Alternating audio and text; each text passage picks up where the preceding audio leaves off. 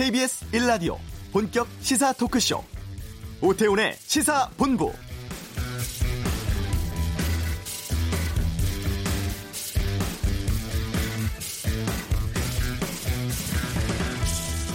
바른미래당이 오전에 사법개혁특별위원회 위원인 오신환 의원을 최이배 의원으로 교체하는 내용의 사보임 교체 요청서를 팩스로 제출을 했고 문희상 국회의장은 위원 교체 요청서 접수를 보고받고 조금 전에 병원에서 사보임 교체를 허가했습니다.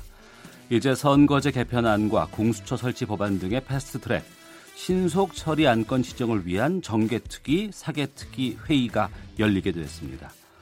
물론 자유한국당과 바른미래당 일부에서는 거세게 반발하고 있는 상황이죠. 그리고 러시아 블라디보스토크에서는 북러 정상회담이 잠시 후에 열릴 예정입니다. 김정은 위원장과 푸틴 대통령이 처음 만나서 비핵화 또 경제 협력 등 다양한 분야에서 의견을 교환할 예정인데요.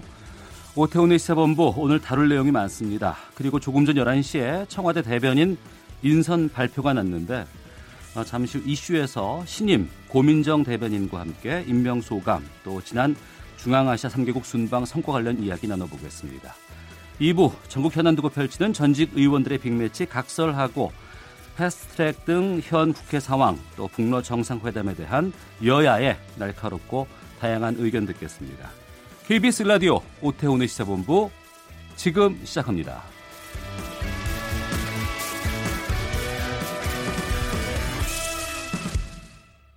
이 시각 가장 핫하고 중요한 뉴스를 정리하는 방금 뉴스 KBS 보도국 박찬형 기자와 함께합니다. 어서 오세요. 네, 안녕하세요. 어, 1분기 GDP 성장률 속보치가 나왔는데 마이너스를 기록했어요. 네, 그 한국은행이 오늘 오전에 1분기 어, GDP 속보치 발표했거든요. 네. 어, 전기 대비해서 마이너스 0.3% 기록했고요. 전년 같은 기간 대비해서는 1.8% 성장했습니다. 그러니까 2008년 글로벌 금융위기 이후 10년 만에 분기 상황으로는 최저치 기록했는데요.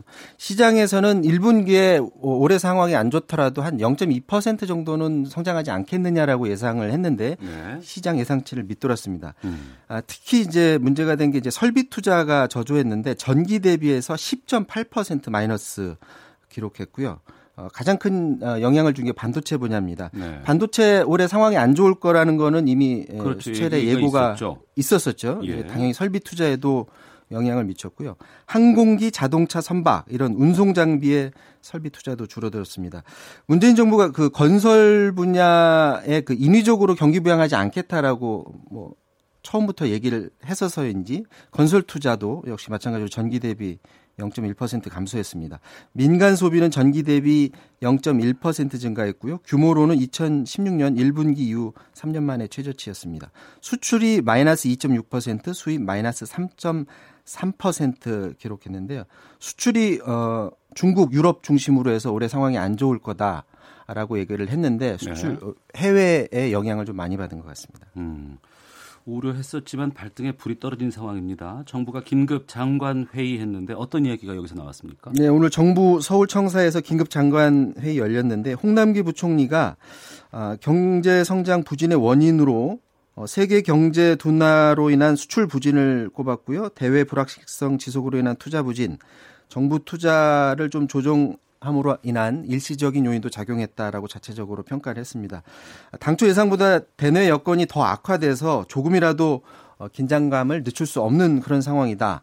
할 수 있는 모든 정책 수단 동원해서 당초 제시했던 2.6에서 2.7% 경제 성장 목표를 달성할 수 있도록 총력을 어, 기울이겠다 이렇게 말했는데요. 그런 네. 면에서 오늘 그 국회에 제출된 추경 예산안 통해서 투자 수출 활성화 등 선제적 경기 대응하도록 하겠다라고 말했는데 추경의 빠른 통과가 무엇보다 이제 중요한 시점이 됐습니다. 그러니까 말씀하신 그 추경 투입이 문제인데 국회가 지금 상황이 좋지 않잖아요. 그렇습니다. 이제 무엇보다 패스트트랙 문제가 어떤 식으로든 정리가 돼야 한국당이 추경 예산안 논의에 참석할 것으로 보이는데 우선 패스트트랙 안건 가운데 사개특위에서 이 공수처법 반대하는 바른미래당 오신환 의원이 다른 위원으로 교체되는 그런 사보임을 해야 하는데 바른정당 의원, 아, 바른정당계 의원들이 어제부터 그 교체 신청서 접수를 물리적으로 막아왔었거든요. 그런데 바른미래당 지도부가 오늘 오전에 사개특위 위원을 오신환 의원에서 최이배 의원으로 교체하는 사보임 신청서를 팩스로 국회에 제출했고요. 병원에 입원 중인 문희상 국회의장이 이를 보고받고 허가를 결정했습니다. 바른미래당 바른정당계 의원들이 이 항의에서 문희장을 항의 방문을 했었는데 건강상 이유로 면회가 어렵다라고 하면서 병원 측의 제지로 면담이 이루어지지 못했다고 합니다. 자유한국당이 이제 추경안 처리 나서 줘야 될 상황입니다. 한국당 분위기는 움직임은 어때요? 네, 오늘도 그 저지태세인데요. 어, 어젯밤에도 국회에서 심야 의원총회 열었었는데 오늘 오전엔 그 패스트트랙 지정 회의가 열릴 것으로 예상되는 국회 내 회의장 세 곳에 30여 명의 의원들을 지금 보내서 어, 뭐 점거 아닌 점거 상태에 지금 들어갔습니다. 정개특위에서는 선거제 개혁안을 하고 사개특위에서는 공수처 설치법안, 검경 수사권 조정안, 패스트트랙 지정 안건을 다루는데 예상되는 그 회의 장소를 미리 가서 점거를 한 겁니다. 오늘 회의만 열리게 된다면 정개특위는 한국당이 반대하더라도 패스트트랙으로 지정될 수 있고요. 사개특위 역시 오신환 의원을 최 의원으로 바꾸는 그 사보임 신청서가 처리됐기 때문에 오늘 회의가 어, 어떤 과정을 거치던 간에 열리게 되면 패스트트랙이 가능할 것으로 보입니다. 민주당은 그 정개특위와 사개특위 소속 의원 전원에 대해서 국회 비상 대기령을 내려놓은 상태고요. 네. 어, 패스트트랙 처리와 별도로 해서 지금 추경 시기가 늦으면 늦을수록 추경 효과가 반감된다라고 하면서 한국당이 패스트트랙을 핑계로 해서 추경을 보이콧하는 것은 민생을 보이콧하는 것이라면서 지금 한국당을 압박하고 있습니다. 추경안은 앞서 말씀드린 대로 국회에 지금 제출이 돼 있는 상태입니다. 네. 자 그리고 김정은 북한 국무위원장과 푸틴 러시아 대통령과의 정상회담 오늘 예정돼 있는데 시작했습니까? 네, 원래 예정은 어, 우리 시각으로 낮 12시에 이제 하기로 했었거든요. 예. 근데 통상 알려져 있듯이 푸틴 대통령이 어떤 행사를 정시에 하지 않는다는 그런 얘기가 있잖아요. 아 그래요? 네 네. 푸틴 대통령이 그 상태 페테르부르크에서 국회 행사 일정을 마치고 국내 일정을 마치고 어제 블라디보스토크로 출발을 했는데 음. 가는 길에 그 산불이 번지고 있는 지역을 들러서 산불 진화 작업을 점검을 했다고 하고요. 네. 그 뒤에 다시 예, 블라디보스토크로 출발을 했다고 합니다. 그래서 조금 전에 속보가 들어왔는데 11시 50분에 블라디보스토크에 막 도착했다라는 소식이 예, 들려왔거든요. 그러니까 이제 도착하자마자 바로 회담을 열릴 가능성은 그렇게 높지 않아 보이고요. 네. 마찬가지로 오늘도 좀 늦어질 것 같습니다. 김정은 위원장과 푸틴 대통령의 첫 정상회담은 한 4시간 정도 어, 예정 시간으로 진행될 것이다. 지금 현지 언론 보도가 어, 되고 있는데 단독 회담이 한 1시간 정도, 확대 회담 3시간 정도 이루어질 것 같습니다.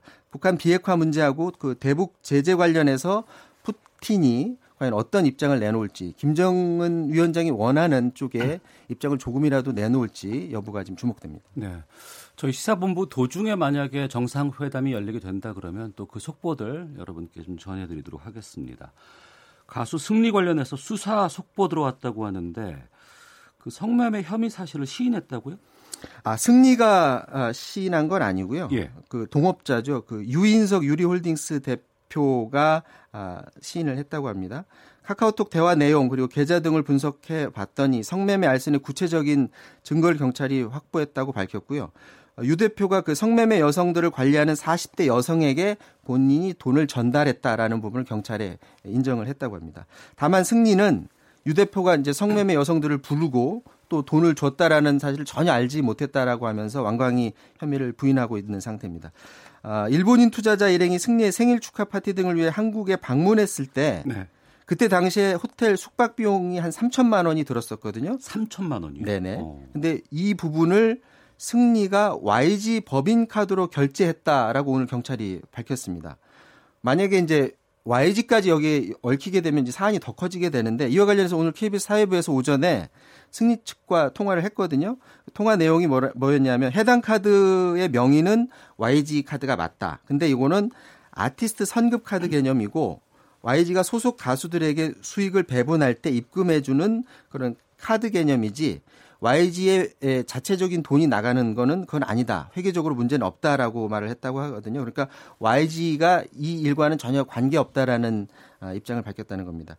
2015년 아, 일본인 투자자 대상으로 한 성매매 알선 혐의는 이제 경찰이 증거를 확보를 했는데 지금 그 또 다시 문제가 됐던 게 2017년 필리핀에서 그 파티가 대대적으로 열렸었는데 여기에서도 지금 성매매 혐의가 지금 나오고 있거든요. 근데 네. 이거와 관련해서는 아직 입건자는 없는 상태고요.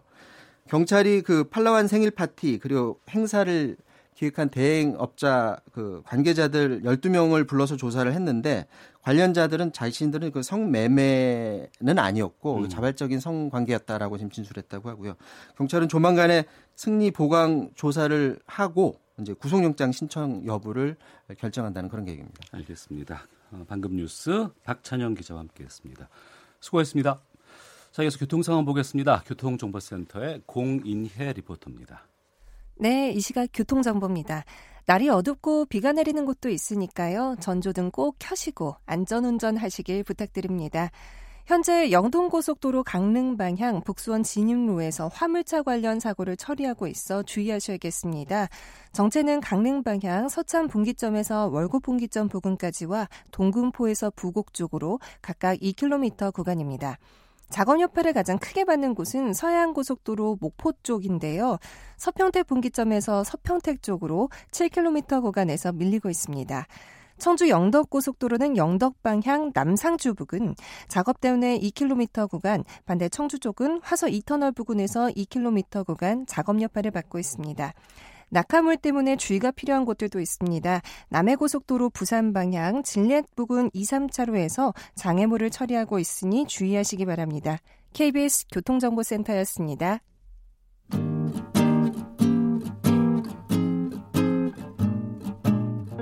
KBS 1라디오 오태훈의 시사본부 여러분의 참여로 더욱 풍성해집니다. 방송에 참여하고 싶으신 분은 문자 9730번으로 의견 보내주세요. 애플리케이션 콩과 마이케이는 무료입니다. 많은 참여 부탁드려요. 네, 바로 1시간 반 전이었습니다. 오전 11시쯤 속보가 들어왔었죠. 청와대 새 신임 대변인의 고민정 부대변인이 임명됐다는 속보가 있습니다.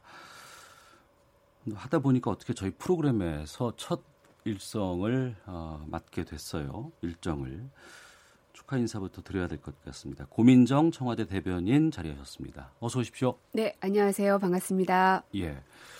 윤도환 청와대 국민소통수석은 문재인 정부 국정 철학을 가장 잘 이해하는 참모 중에 한 명으로 부대변인으로 활동하며 뛰어나고 충실하게 업무를 수행했다는 평을 받는다. 이렇게 평을 했습니다. 소감부터 좀 말씀해 주시죠. 어, 네, 뭐, 11시에 사실 발표하고 나서 계속 또 회의가 이어져서 네. 아무에게도 소감을 말해 본 적도 없고 음. 생각을 못 해 보다가 지금 이 자리에 앉게 됐습니다. 네. 오면서 어, 어떤 역할이 나한테 주어진 것일까 고민을 많이 해봤는데요. 뭐 가장 중요한 것은 이제 대통령이 하고자 하는 말을 국민들에게 정확하게 전달해야 하는 게 첫 번째 임무이겠죠. 근데 그것을 있는 사실 그대로만을 전하는 것에서 넘어서서 네. 문재인 정부가 취하고자 하는 국정 철학의 방향들도 함께 조화롭게 설명할 수 있어야 하는 자리가 음. 이 대변인의 자리인 것 같습니다. 그래서 굉장히 좀 어깨가 많이 무겁고요. 어, 글쎄, 여태까지 어, 대변인의 역할을 했던 분들 가운데 스타일이 다양합니다. 음, 연령도 성별도 그리고 스타일도 참 다양한데 나는 어떤 길을 가야 될까 네. 앞으로 이제 만들어가긴 해야 되겠지만 음. 어, 기본적으로 제가 가장 어, 살면서 가치관으로 삼고 있는 게 상선약수라는 말이거든요. 그게 무슨 말이에요? 그 가장 선한 것이 예. 물과 가장 선한 것은 물과 같다. 어, 상선약수. 네, 네. 노자의 말인데 어, 물은 모든 생명들에게 생명을 주고요. 예. 어, 그리고 다투지 않고 음. 늘 낮은 곳으로 흐르는 게 물이죠. 네. 어, 그래서 음, 글쎄 이렇게 직선으로만 치닫는 그 어떤 정쟁 이런 것보다는 좀 더 설득하고 대화하고 음. 어, 그리고 무엇보다도 국민을 향한 것이기 때문에 이것이 국민과 정치가 동떨어진 것이 아니라 국민과 대통령이 함께 있다라는 가교 역할을 대변인이 충실히 할 수 있다면 어, 대통령이 낮은 곳으로 갈 수 있고 그리고 국민들도 대통령과 함께 할 수 있는 어, 시간들이 될 수 있지 않을까. 그 역할을 제가 잘한다면 가능하지 않을까 하는 생각이 듭니다. 네. 지금 유튜브 통해서 저희 KBS 일라디오를 검색하시면 신임 고민정 청와대 대변인과 인터뷰 보이는 라디오로도 시청하실 수가 있습니다. 저희가 긴급하게 이걸 좀 설치를 하게 됐는데 대변인 된다는 건 언제 아신 거예요? 어, 저도 오늘 아침에 알았습니다. 아침에요? 네. 어. 뭐 이제 부대변인이었으니까 네. 어, 후보 중에 한 명이겠거니 음. 사람들이 그런 이야기도 하고 네. 뭐 그냥 그런 정도였지 뭐 특별한 언급을 받은 적은 없었고요. 음. 이제 오늘 아침에 그렇게 결정이 됐다고 통보를 받았고 네. 이제 바로 이제 수석께서 발표를 하신 거였습니다. 예, 저희 시사본부에서 고민정 부대변인과 인터뷰를 섭외를 저희가 들어간 것은 중앙아시아 순방 전이었어요. 네. 갔다 오시면 이제 여러 가지 순방 결과에 대해서 좀 말씀을 좀 나누고 싶다라고 의견을 보내드렸고 그래서 맞습니다. 오늘로 잡게 됐는데 우연찮게 바로, 우연찮게 바로 1시간 반 전에 어, 발표가 났습니다.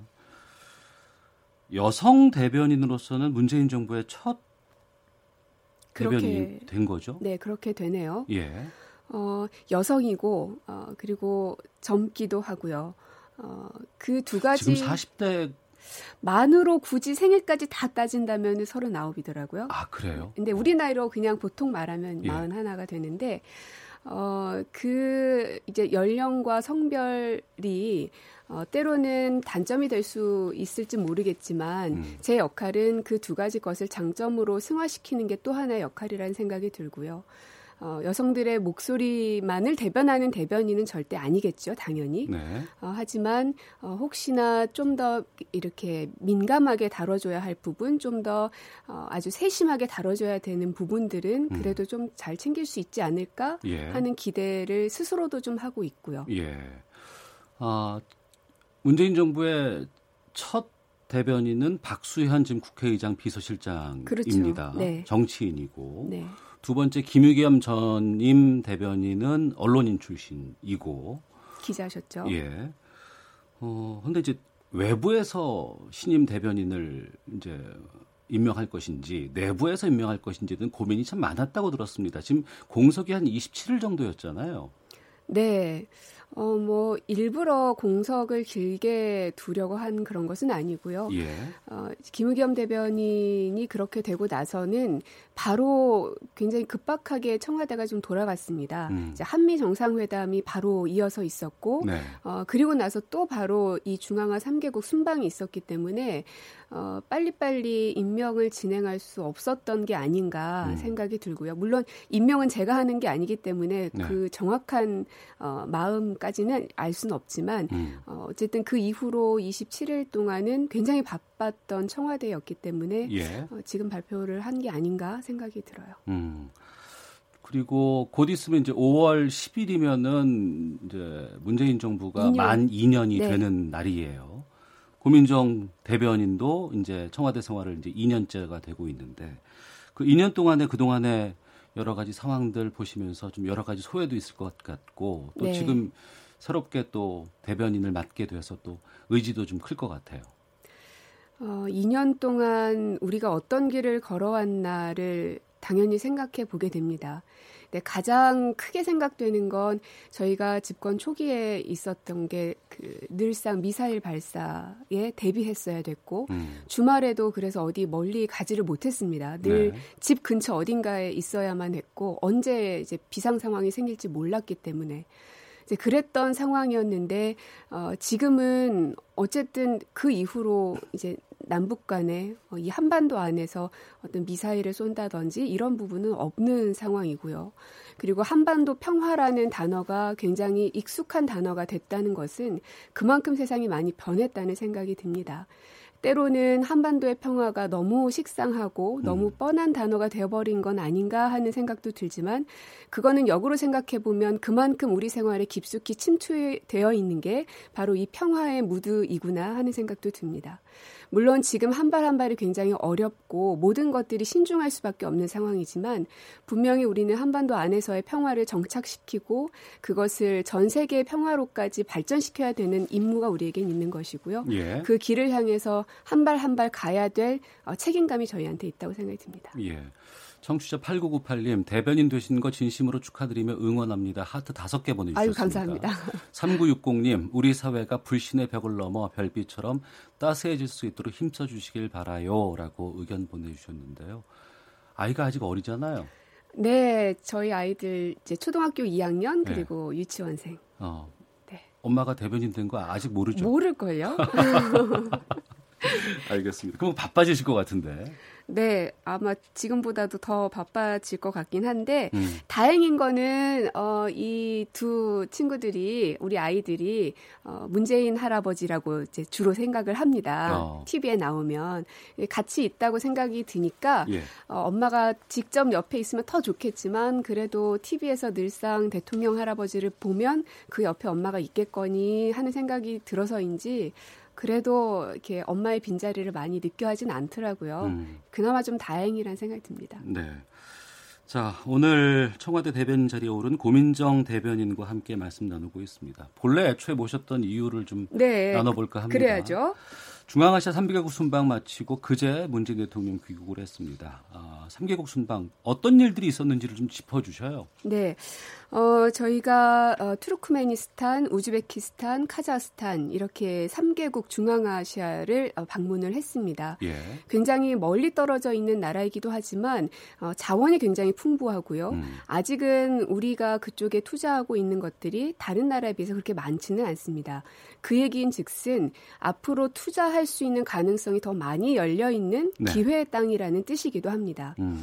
그리고 저희 정부가 어, 지금까지 추구하고 있는 외교 정책들의 흐름을 보시면 어, 기존 4강국 뭐 미국, 중국, 일본, 러시아 이런 4강국만을 생각하는 것이 아니라 그것을 넘어서서 신남방, 신북방 정책이라는 이름 하에 어, 외교의 다변화를 시켜야 된다는 것이 저희 문재인 정부의 외교 정책의 큰 틀입니다. 네. 근데 이번에 다녀왔던 이 중앙아 3개국은 신북방 정책의 일환이라고 볼 수가 있겠고요.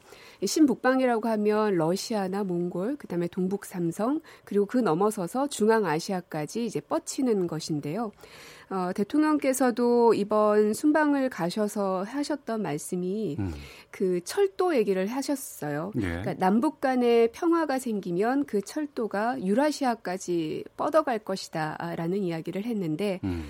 어, 그 꿈을 이룰 수 있는 것이 이게 한반도 혹은 그 주변국에만 머무는 것이 아니라 예. 저 멀리 떨어져 있는 중앙아시아까지 뻗을 수 있어 있어야 한다는 점 음. 어, 그런 것들의 중요성 때문에 이번 순방을 다녀왔습니다. 예, 순서대로 보면은 투르크메니스탄에 이어서 우즈베키스탄, 카자흐스탄 네. 이렇게 방문을 한 거예요. 네. 나라마다 순방의 목적들은 좀 약간 차이도 좀 있겠죠. 어, 그렇습니다. 어, 일단 투르크메니스탄 같은 경우는 그 키안리 가스화학 플랜트를 저희가 방문을 했습니다. 예.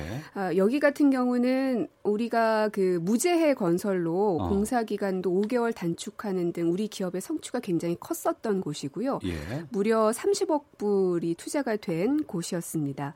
어, 그리고 이게 그냥 한 군데의 대기업이 진출해서 성과를 낸 것이 아닌 음. 대기업과 124개 회사의 중소기업이 함께 동반 진출한 그야말로 동반 성장의 일환이라고도 볼 수가 있겠고요. 예. 그리고 그 투르크메니스탄의 입장에서는 그 자국에서 최대 규모의 아, 그런 대규모의 플랜트는 최초로 세워진 음. 것입니다. 그 최초의 플랜트가 바로 한국에서 만든 것이라는 게 굉장히 큰 의미가 있어서 대통령이 이 키안리 가스화학 플랜트를 직접 방문을 하셨고요.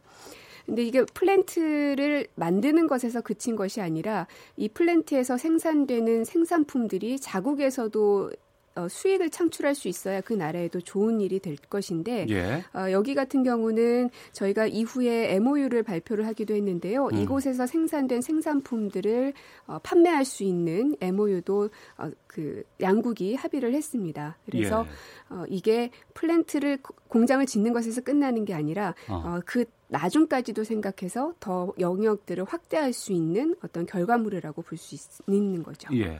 아, 지금 속보가 들어오고 있는 것 같은데요. 그 푸틴 대통령이 헬기와 차량을 이용해서 조금 전에 북러 회담장에 도착을 했다라는 속보 들어오고 있거든요. 저희 그러면 헤드라인 뉴스를 좀 듣고 계속해서 구민정 아, 대변인과 말씀을 나누도록 하겠습니다. 문희상 국회의장이 바른미래당 사법개혁 특별위원인 오신환 의원을 체입의 의원으로 교체하는 내용의 사보임을 허가했습니다. 지난해 가계 소비 지출 가운데 식료품비가 가장 높은 비중을 차지하는 것으로 나타났습니다. 특히 저소득층은 식료품비와 주거비 비중이 가장 컸고 고소득층은 교통비와 외식비를 포함한 음식 숙박비 비중이 가장 큰 것으로 나타났습니다. 시가 300억 원어치의 가짜 발기부전 치료제를 인천항을 통해 밀수해 판매한 일당이 해경에 붙잡혔습니다. 셀프 후원 논란으로 재판에 넘겨진 김기식 전 금융감독원장이 첫 번째 재판을 받기 위해 법원에 출석했습니다. 유엔 여성기구가 국가인권위원회의 활동이 국제적으로 모범이 되고 있다며 이를 전파해달라고 요청했다고 인권위가 밝혔습니다. 지금까지 라디오 정보센터 조진주였습니다.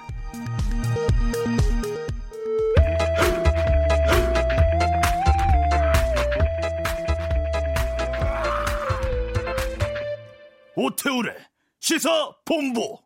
네, 오태훈의 시사본부 신임 청와대 고민정 대변인과 함께 중앙아시아 순방 관련된 이야기 나누고 있습니다.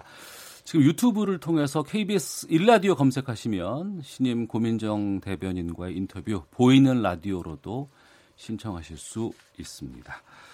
자, 앞서 투르크메니스탄 순방에 대해서 잠깐 말씀을 해주셨고 그 네. 다음으로 네. 이제 우즈베키스탄과 카자흐스탄을 방문을 했는데 네. 우즈베키스탄에서는 의회 연설이 상당히 좀 인상 깊었어요. 네, 어, 대한민국 대통령으로서는 처음으로 이제 의회 연설을 진행을 했습니다. 네. 어, 아무래도 그 의회라는 그 장소가 갖고 있는 상징성이 굉장히 크고 그런 곳에서 타국의 정상이 연설할 수 있는 기회를 부여받는다는 것도 의미가 굉장히 큰데요. 어, 거기에서 의회 연설을 통해서 여러 가지 이제 한국과 우즈베키스탄의 관계 형성 그리고 중앙아시아에서의 한국의 중요한 위치 이런 네. 것들에 대해서 얘기를 하셨고 특히나 우즈베키스탄 같은 경우는 경제 성과들도 좀 두드러지게 보였던 나라이기도 합니다. 음. 어, 그 나라에서 120억 달러 수준의 프로젝트를 저희한테 제안을 했거든요. 예, 예. 뭐 발전소라든지 병원이라든지 어. 혹은 뭐 교통 인프라 같은 것 들에 대해서 제안을 했는데 제가 이제 정상회담에 같이 배석도 하고 그리고 우즈베키스탄 대통령 같은 경우는 모든 일정을 다 같이 한 케이스였습니다. 어, 저희가 이제 그 국빈을 모시기도 하고 예. 국빈의 자격으로 가기도 하는데 이렇게 모든 일정을 다 하는 경우는 정말 흔치 않습니다. 대부분은 음. 공식 환영식과 정상회담 정도만 같이 하고 뭐 만찬을 같이 하는 정도인데 네. 이번에는 모든 일정을 같이 해서 뭐 비즈니스 포럼까지도 대통령께서 음. 참석을 하셨는데 네. 그만큼 우즈베키스탄에서는 한국을 자신들의 어떤 모델상으로 생각하고 있다는 느낌이 참 많이 들었고요. 음. 그리고 한국 다른 나라보다도 이 한국과의 교류 확대를 통해서 그 이제 한국이 어려웠던 상황 속에서도 경제 발전을 이뤘다는 그 길을 다시 같이 따라가고 싶다라는 그런 이야기들을 참 많이 했습니다. 그래서 미르지요프 대통령이 그런 얘기를 했어요. 우리가 만날 때마다 10억 달러씩 교역 규모가 늘어나는 것을 꿈꾸고 있다라고 네. 얘기하면서 모든 분야에 있어서 긴밀한 협력을 바로 이 한국과 하고 싶다라는 의향을 굉장히 강하게 말씀하기도 했습니다. 예. 청취자 802 하나번 쓰시는 분께서 앞서 아이들 이야기하니까 가슴이 뭉클하네요. 고민정 대변인의 어린 자녀들은 엄마가 얼마나 자랑스러울지 부럽습니다. 다른 아이들에게도 멋져 보일 수 있도록 열심히 일해 주세요. 커피 타임 님, 문재인 정부의 국정 철학을 반대 세력까지 이해할 수 있도록 잘 설명해 주는 친절한 대변인이 되었으면 좋겠습니다. 라고 보내 주셨습니다. 네, 잘 명심하겠습니다. 예. 자, KBS 일라디오 통해서 유튜브를 통해서 어, 고민정 씨님 청와대 대변인과 인터뷰 함께하고 있는데요. 보이는 라디오로도 시청하실 수가 있습니다. 특히 카자흐스탄 방문에서는 네. 독립 유공 운동가죠. 그 개봉 후 황운정 지사의 유해 봉환이 됐습니다. 그리고 네. 대통령 전용기를 통해서 유해가 어, 우리나라로 봉안될 수 있었어요. 그 이야기도 좀 해주시죠. 보통은 저희가 유해를 어, 이제 한국으로 다시 모셔올 때도 네. 한국에서 봉영을 한 적은 있습니다. 음. 한국 공항에서 이제 모시는 거죠. 예. 하지만 대통령이 직접 그 나라에 가서 어, 봉환 행사를 진행한 거는 처음이었습니다. 음. 어, 굉장히 관심이 많기도 했지만 그 기저에는 이, 이 나라를 이렇게 만들어 주신 독립 유공자들에 대해서 최고의 예우와 어, 그리고 대접을 해드려야 된다라는 국정 철학을 대통령께서 누구보다 강하게 갖고 있기 때문에 성사된 것인데요. 네. 그래서 저희가 문재인 정부 들어서서 어, 초기에 했었던 중요한 일 중에 하나가 바로 보훈처를 장관급으로 격상한 일이었거든요. 예. 이건 단순히 한 부처를 격상했다는 그 형식적인 것에만 의미가 있는 것이 아니라 이 독립유공자 분들에 대해서 음. 우리 국가가 최선을 다해서 모셔야 된다. 기반이 뚜렷하고 뿌리를 명확하게 알아야 그 다음에 줄기와 그리고 나뭇잎들도 건강할 수 있다라는 생각이거든요. 예. 그래서 그분들에 대한 예우를 최선을 다해서 하려고 노력을 하고 있습니다. 음. 그 이번 유해 그 홍범도 장군의 유해도 어, 좀 봉환할 수 있지 않을까라는 기대도 좀 있었습니다. 네. 홍범도 장군이 그 봉오동 전투의 영웅이신데, 그렇죠. 카자흐스탄 그 극장에서 청소를 하시다가 돌아가셨다는 얘기도 들었거든요. 네.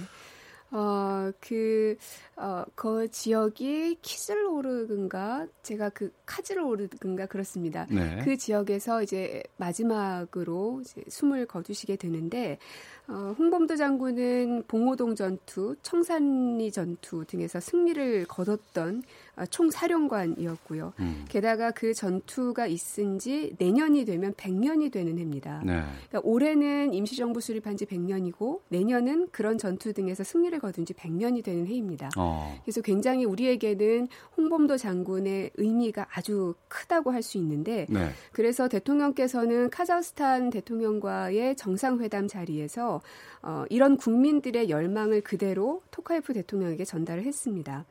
어, 이 임시정부 100주년 그리고 내년이면은 이제 홍보 그 이 전투가 일어난 지 100주년이 되는 해이니 음. 어, 홍범도 유해를 봉안했으면 좋겠다라는 국민들의 열망이 정말 뜨겁습니다라고 관심을 부탁을 했고요. 예. 어, 여기에 대해서 토카예프 대통령은 어, 그 의미를 잘 알고 있고 그래서 외교적으로 법률적으로 검토하고 있고 외교장관에게도 지시를 했다라고 말씀을 주셨습니다.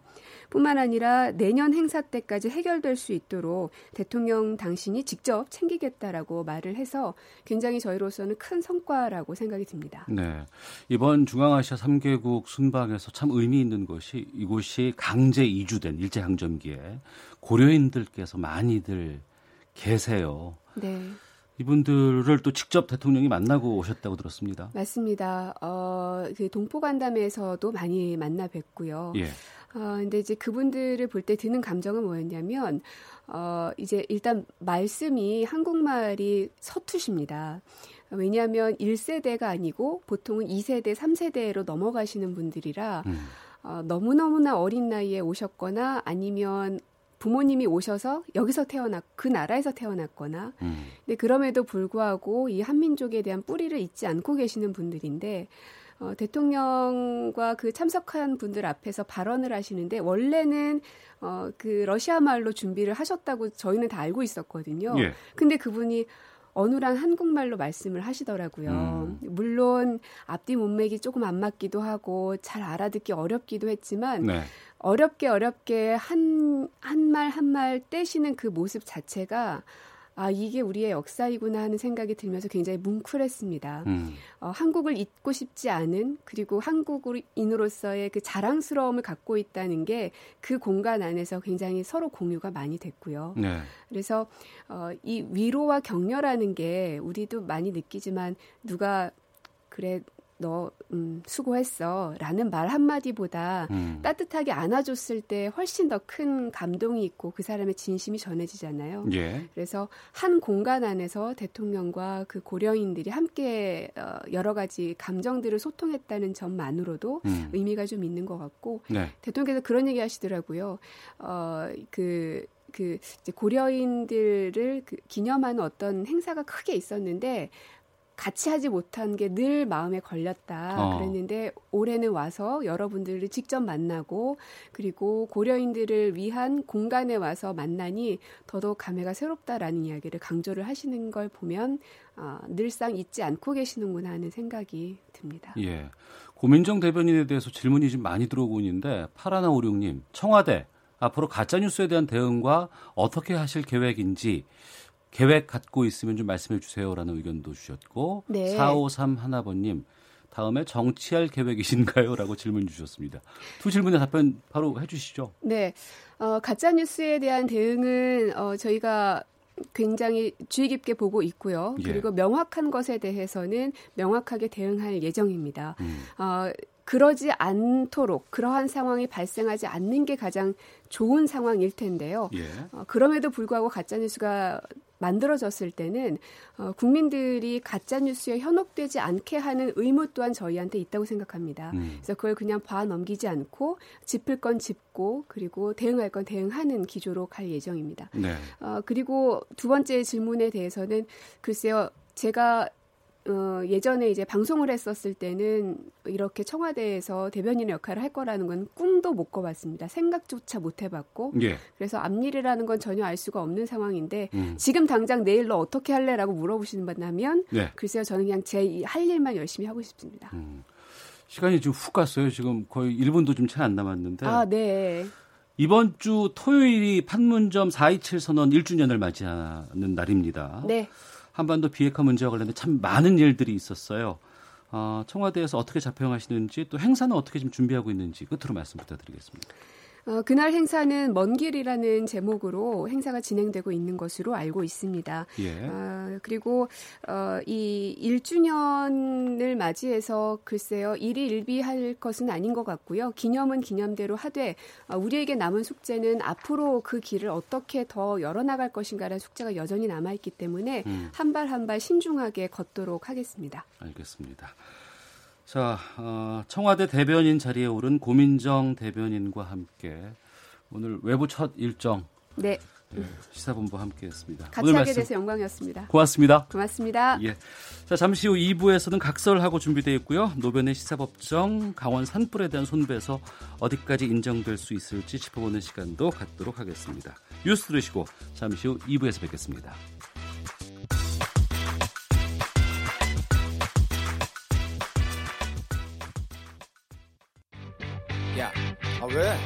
점심시간에 뭐하냐? 자야지.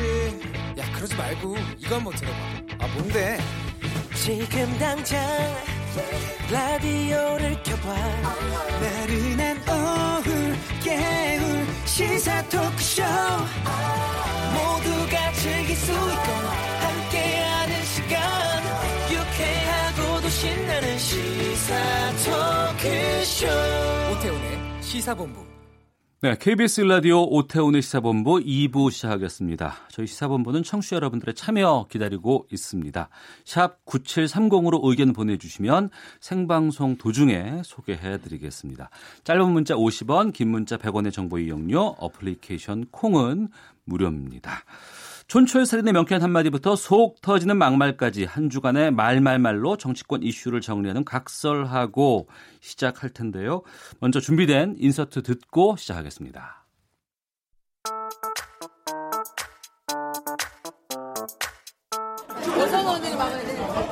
자, 의원들 저쪽으로 갑시다.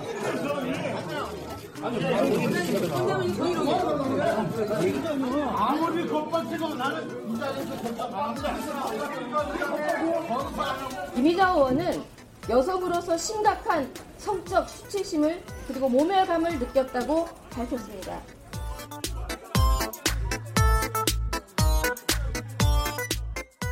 네, 어제 국회 의장실에서 어, 사보임을 허락하지 말라는 자유한국당 의원들과 문희상 국회의장 간의 이야기 듣고 시작합니다. 자, 각설하고 더불어민주당의 최민희 전 의원, 자유한국당의 김용남 전 의원 두 분 나오셨습니다.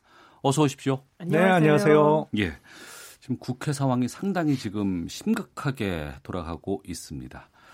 그 전에 속보 잠깐 좀 말씀드리고 좀 가야 될 것 같은데 잠시 뒤에 그 북러 정상회담 시작될 것 같고요. 김정인 북한 아, 김정은 북한 국무위원장 정상회담장에 도착을 했고 아, 김정은과 푸틴 두 정상이 악수를 하는 장면들 계속 돌아오고 있습니다. 저희가 속보 준비되는 대로 계속해서 말씀을 드리도록 하겠습니다.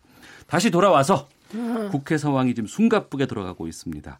자유한국당을 제외한 여야 사당이 추진하고 있는 패스트트랙 어, 지금 오전에 오신환 바른미래당의 의원을 어, 김관영 원내대표가 사법 요청을 했고 이것이 접수가 돼서 문희상 국회의장이 사보임을 허가를 했습니다. 병원에서.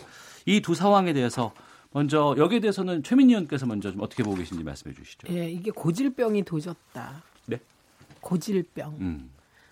이 한두 번이 아닌 고질병이 된 가출에 대해서 국민들이 냉정할 것 같다. 네. 이거의 주어가 민주당이었습니다. 과거에. 예. 예. 그 과거의 새누리당의 그한 의원께서 민주당이 장애투쟁하니까 이렇게 얘기를 했어요. 근데 음. 지금 이 말을 그대로 반사해서 드려야 되는 상황이 아닐까요? 네. 예, 지금 2016년, 2017년에 자유한국당이 여당인 시절에 새누리당이죠. 음. 그때도 국회 보이콧을 했어요. 예. 그러더니 이게 총 17번인가? 18번인가? 보이콧이니까 이 보이콧 고질병이라는 말이 나올 만한 상황이 아닌가 음. 싶습니다. 음. 그리고 여야 모두 이렇게 보고 있으면 어떤 생각이 드냐면 이게 국회가 계속 공전되고 일을 안 하는데 세비는 천만 원 이상 네. 월 받아가시니까 음. 아, 국민들이 보시기에 좀 얄밉고 짜증나지 않을까 싶어요. 예. 세금을 축내면서 생산적인 국회를 못 한다는 게. 음. 그래서 이게 저는 패스트 트랙과 관련한 법안에 대해서 어, 여야 사당이 합의한 거 아닙니까? 네. 그러니까 자유한국당이 셀프 왕따 전략을 빨리 수정하지 않는 한, 음. 음, 이 국회의 파행은 계속될 것 같고, 네. 국회의 파행이 계속되면 잔뜩이나 국회가 싫다는 국민 여론이 높은데, 신뢰도가 거의 공공기관 중에 꽁치거든요. 이제 뭐 국회를 없애라는 여론이 더 높이 일지 않을까 예. 싶습니다. 김영남 의원께서. 자, 지난주에 주식 내부자 거래 혐의가 짙은 이미선 헌법재판관의 임명 강행, 또 이번 주에 범여권 사당의 선거법 등 날치기 합의, 그리고 그 와중에 또 바른미래당의 오신환 의원에 대한 불법적인 사보임 조치까지 이 상황을 보면 생각나는 말이 있습니다. 이쯤 되면 정말 막가자는 거죠. 음. 이게 선거법을 야당의 반대를 무릅쓰고 날치기 통과시킨 예도 없고 예. 지금 바른미래당의 김관영 원내대표가 하는 거는 명백히 국회법에 어긋나요. 국회법에 어디 사보임을 원내대표가 마음대로 할 수가 있습니까? 임시국회 때는 사보임이 안 돼요. 다만 예외적으로 질병 등의 사유로 출석이 어려울 때 부득이한 사유가 있을 때는 할 수 있지만 오신환 의원이 어디 아파서 입원한 것도 아니고 네. 본인이 지금 명백하게 반대 의사를 밝혔는데 원내대표가 그것도 팩스로 사보임계를 내고 또 그걸 국회의장이 결재를 해요? 음. 아니 지금 이 정부 들어서서 2년 동안 법치주의고 민주주의고 지금 완전히 형해화돼서 그러니까 빈 껍데기만 남고 점점 꼴이 우스워지는데 아 이거를 저 어떻게 감당하려고 진짜 이런 짓들을 하는지 모르겠습니다. 이게 예. 법이라는 게 아무 의미가 없어졌어요. 이제 대한민국에서. 어, 이번 사보임의 절차가 법 국회법을 위반했다고 지금 말씀을 해주시는데 예. 아, 위반 최민희 의원께서도 의견 국회법 주시죠. 48조 6항 말씀하시는 거잖아요. 예, 그게 네. 어떻게 돼 있어요? 그 거기 조문이. 보면 어, 임시회의 경우 동일 회기 중에 개선될 수 없다 있습니다. 어, 그리고 장기회의 경우는 선임 또는 개선 후 30일 이내에 개선될 수 없다 이렇게 되어 있습니다. 근데 다만 이게 중요해요. 이 등 가지고 지금 싸우고 있는 건데 질병 등 부득이한 사유로 의장의 허가를 얻은 경우에는 개선될 수 있다 이렇게 되어 있습니다. 네. 그러니까 아픈 것만 개선할 수 있다가 아니라 질병 등 음. 예, 부득이한 사유 그리고 이 부득이한 사유로 받아들이느냐 판단하느냐 아니냐는 일단 그 당의 원내대표 네. 지도부 네.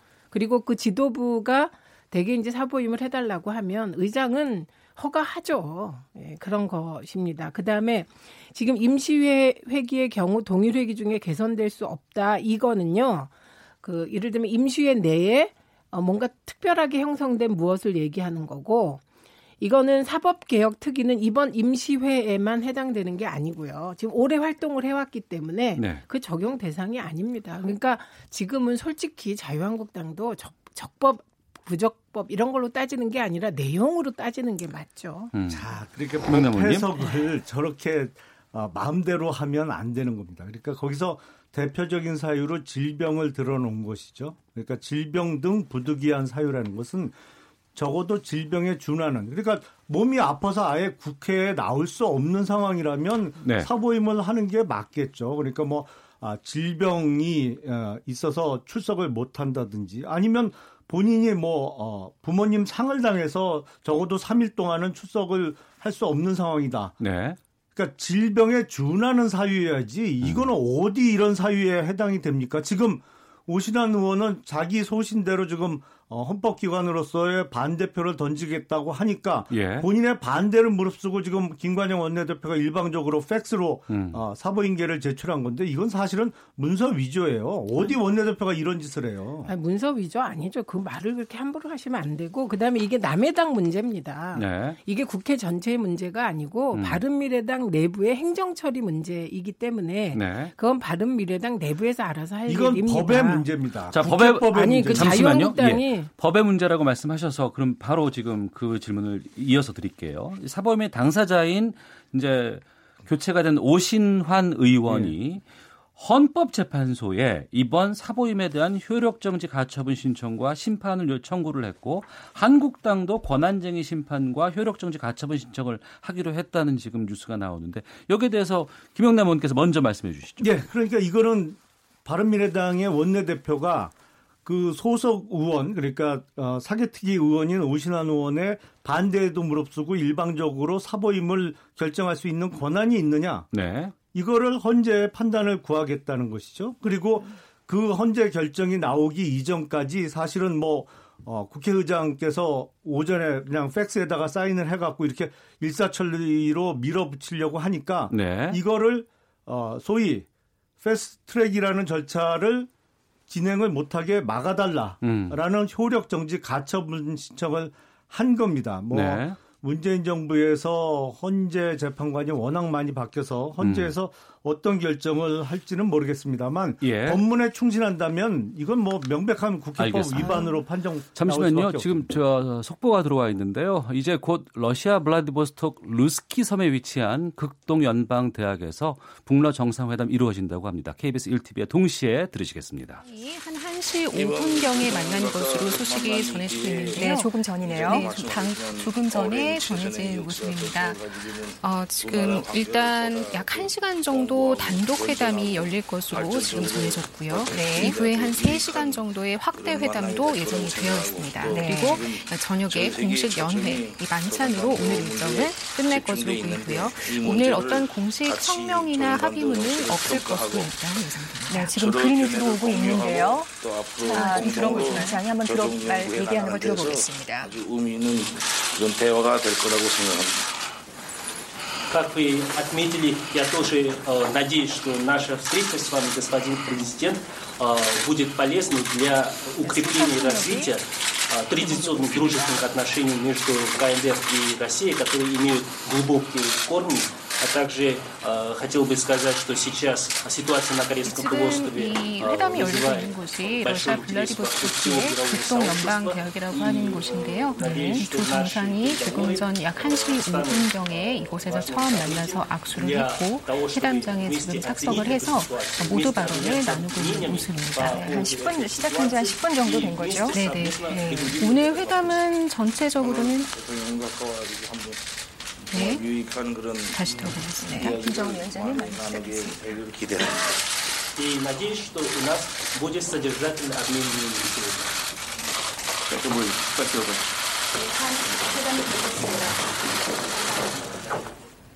네, 지금 모두 발언이 막 끝난 상황으로 보입니다. 지금 취재진을 정리하고 있는 그런 모습이었고요. 어, 조금 들렸던 그런 내용들을 보면 오늘의 어떤 대화가 아주 의미 있는 대화가 될 것이라고 본다. 또 어떤 기대감을 드러내는 그런 발언들이 조금 있었던 것으로 보이고요. 네. 전반적으로 어, 대화를 하면서 좀 화답도 하고 어, 웃음도 짓는 좀 화기애애한 분위기였던 것으로 보입니다. 네. 그렇습니다. 자, 오늘 그러면 일정을 다시 한번 정리를 간단하게 해보겠습니다. 네. 지금 모두 발언이 어, 진행이 됐고, 곧 이어서 1시간 정도의 단독 회담이 네. 예정이 되어 있고요. 그다음에 3시간 정도라고 되어 있는데 오늘 그 총 푸틴 대통령과 김정은 위원장의 회담이 한 4시간 정도라고 러시아 측에서 밝혔기 때문에 네. 네. 방금 지금 보시는 영상은 김정은 위원장이 지금 회담장으로 들어서는 모습이죠. 네. 지금 이 회담 장소가 러시아이기 때문에 네, 어, 러시아 블라디보스토크 루스키 섬에 위치한 극동 연방 대학에서 이루어진 북러 정상회담. 이 북러 정상회담은 8년 만에 이루어지는 회담이고 김정은과 푸틴의 첫 만남 1TV와 동시에 중계 방송해 드렸고요. 어, 앞으로 좀 확대 회담까지는 뭐 3시간 예정돼 있다고 하니까 나중에 정리되면 다시 말씀을 드리는 걸로 하고 계속해서 각설학으로 이어가도록 네, 하겠습니다. 아까 말씀하신 것 중에 패스트 트랙에 대해서는 네. 마치 패스트 트랙 자체가 막 문제인 것처럼 하는 분위기부터 시정이 돼야 돼요. 음. 왜냐하면 국회 선진화법에 따라 바로 지금 같은 저 동물 국회 상황, 어, 28대 때는 거의 짐승 국회 상황이었습니다. 심지어 최루탄이 18대 때 등장했잖아요. 예. 예 그래서 그걸 막기 위해서 음. 그 선지 국회 선진화법이 생긴 겁니다. 국회 선진화법의 취지가 뭐였냐면 몇 명이 반대하고 폭력적 폭력적인 행위를 하면 국회가 정지되는 상황을 막기 위해서 만든 것이 선진화법이고요. 네. 이 선진화법을 만든 사람이 누구냐? 박근혜 전 대통령입니다. 그래서 지금 국회가 저렇게 갑자기 20대 국회가 식물 국회 아무것도 안 하는 국회다가 갑자기 동물 국회 마구 싸우는 국회가 되니 이게 지금 꼴이 말이 아니잖아요. 이런 일을 막기 위하여 패스트 트랙을 지정한 겁니다. 네. 합법적인 절차로.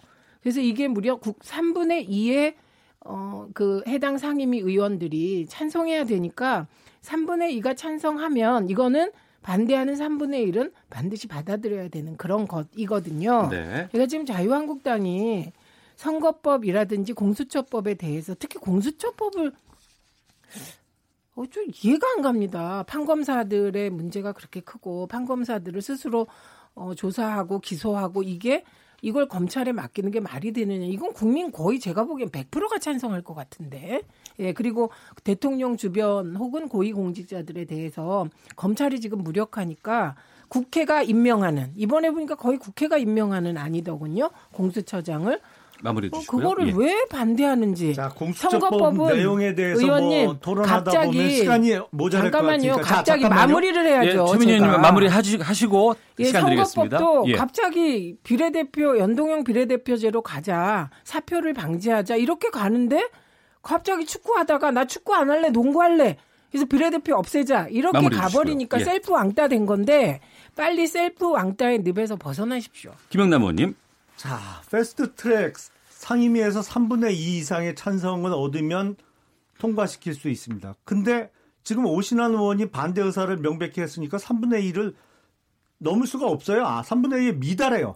그러니까 반대하는 의원에 대해서 본인 의사에 불구하고 이걸 일방적으로 지금 바꾸겠다는 거 아니에요. 이게 국회법 위반이라는 겁니다. 그리고 그 전에 아, 자유한국당의 전신인 뭐 새누리당이나 옛날에 뭐 신한국당 우리가 다수당일 때도 많이 있었어요. 그때도 민주당은 숫자가 그때는 민주당이 작았지만 선거법을 야당의 반대에 무릅쓰고 일방적으로 그때 당시에 다수당이 통과시킨 적이 한 번이라도 있습니까? 선거법은 게임의 룰이에요. 게임의 룰을 바꾸는 거를 선수 일방이 다른 선수가 반대하는데 일방적으로 바꿔버려요. 이건 상식 밖이에요. 지금 그래서 법치가 무너졌다는 것이죠. 이거는 꼼수를 넘어서 이런 불법과 탈법을 국회에서 마구 저지르는 뒷감당 정말 민주당 어떻게 하려고 그러는 아니, 거예요? 아니 이게 이거. 바미당이 민주당입니까? 정신 차리세요. 민주당이 지금 주도하고 있잖아요. 민주당이 이걸 주도합니까? 심상정 정의당 대표가 정개특위 위원장이세요. 자꾸 이런 데 나와서 거짓말 하시면 곤란하고요. 거짓말해요? 민주당이, 민주당이 뭘 주도합니까? 민주당이 심상정 의원한테 끌려다니는 겁니까? 아니 그러면? 지금 끌려다닌다는 표현 맞지 않습니다. 왜냐하면 아시잖아요. 초기에 정의당이 민주당 네. 막 비난했잖아요. 연동형 비례대표제 왜 소극적이냐고. 그러니까 주도하고 있다는 말이 틀렸다는 거고 정의당이 얘기하는 연동형 비례대표제가 네. 그게 정의로운 측면이 있으면 그 측면을 보고 동의할 정당은 동의하는 것인데 지금 말꼬리 잡지 마시고 의원님이 자유한국당이지 자유한국당이 국회입니까? 바른미래당 내부의 문제까지 자유한국당이 나서서 교통정리하는 거 보면 밤이당이 자유한국당 이중됩니까? 지금, 지금 정신 문제가 차리세요. 아니고 잠깐만요. 아, 말씀드렸습니다. 예, 김영남 의원님 말씀해 주시고 마무리할게요. 제가 위반의 문제입니다. 명백하게. 그리고 김관영 원내대표는 지금 사실은 정치인으로서의 자격이 없어요. 본인이 바른미래당 의원총회 내부에서도 사보임 안 하겠다고 약속을 했고 그런 약속 안 했다잖아요. 자, 했어요. 그리고 아니 거기 계셨어요. 뭘 했어요예요. 자 제가 들어오겠습니다. 예, 예. 잠깐만요. 예. 기자들과의 자 주민 의원 잠시만 계시고요. 김영남 의원님 예. 기자들과의 소위 백 브리핑에서도 사보임 안 하겠다는 녹취록을 오늘 오전에 이준석 최고위원이 공개를 했습니다. 김관영 의원 명백히 지금 거짓말하고 있고 그것도 국회법을 위반하고 있고 그리고 바른미래당의 손학규 대표님 자 잠시만요. 예, 말씀하시고요. 있어서 웬만하면 제가 언급하는 것 자체를 그동안 자제해 왔습니다만 음. 김관영 원내대표뿐만 아니라 손학규 대표님 이제 정치 그만하셔야겠어요. 어머나. 너무 추해요. 아우 그렇게 모습이. 말하는 의원님이 추하세요. 왜 손학규 대표님을 추하다 뭐하다 합니까? 밤이당 얘기를 우리가 여기서 하면 그 밤이당 내부의 갈등까지 해결할 수가 없지 않습니까? 그건 밤이당 내부 문제고 예. 지금 우리가 논의해야 될 것은 그러면 선거구제 개편 안 할 거냐? 그렇게 270석으로 줄이고 비례대표를 다 없애는 나경원 원내대표의 존재를 부정하는 그런 안을 계속 자유한국당이 가져가실 거냐 이게 핵심이에요. 알겠습니다. 패스트트랙과 관련해서 지금 여러 의견들 보내주고 계시는데요. 촌철 살인의 명쾌한 한마디부터 속 터지는 막말까지 한 주간의 말말말로 정치권 이슈를 정리하는 각설하고 잠시 헤드라인 뉴스 듣고 계속해서 말씀 이어가도록 하겠습니다.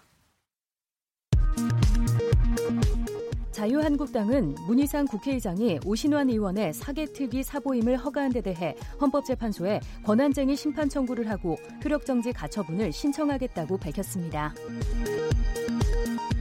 클럽 아레나와 경찰 등 공무원 간 유착 의혹을 수사 중인 경찰이 아레나 측으로부터 금품을 받은 현직 소방 공무원 한 명을 추가로 입건했습니다.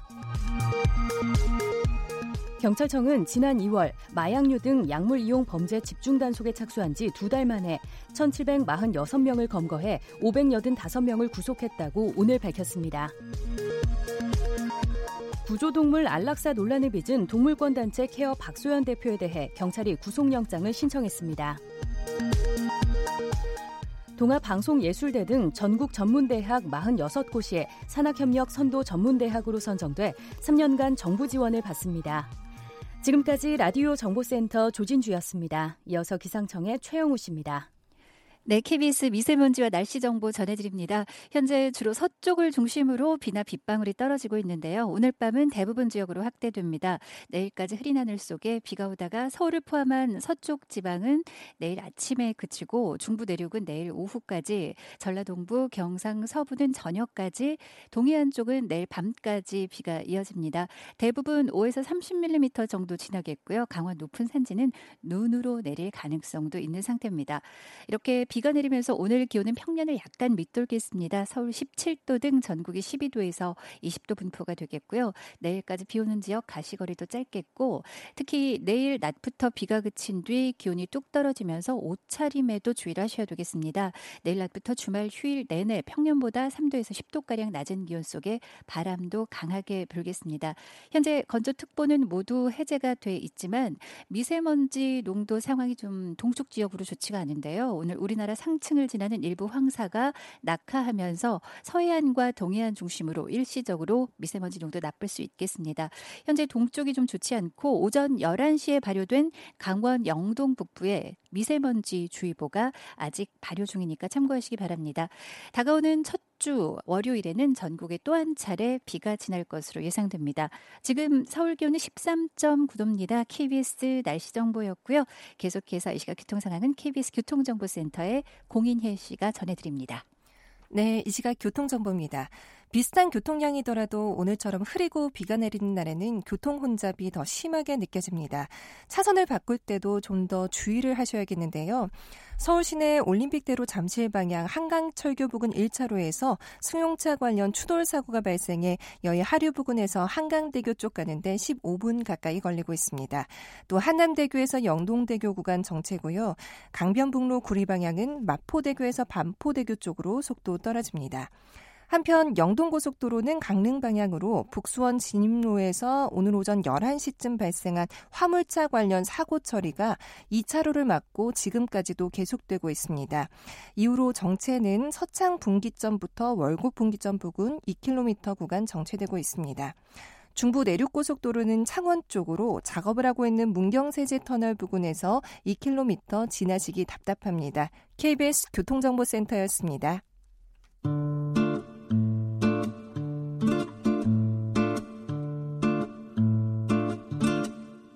오태훈의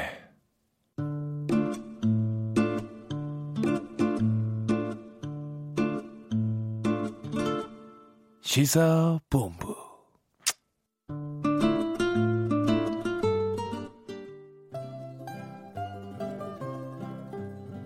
이번 방문이 매우 유익하고 성공적인 방문이 되며 또 다, 당신의 대통령과의 만남에서 많은 문제든 의견을 교환하고 이 지역 정세를 안정적으로 유지 관리하고 공동으로 조정 해 나가는 데서 매우 유익한 그런 대화를 나눌 수 있는 계기가 될 거라고 믿습니다.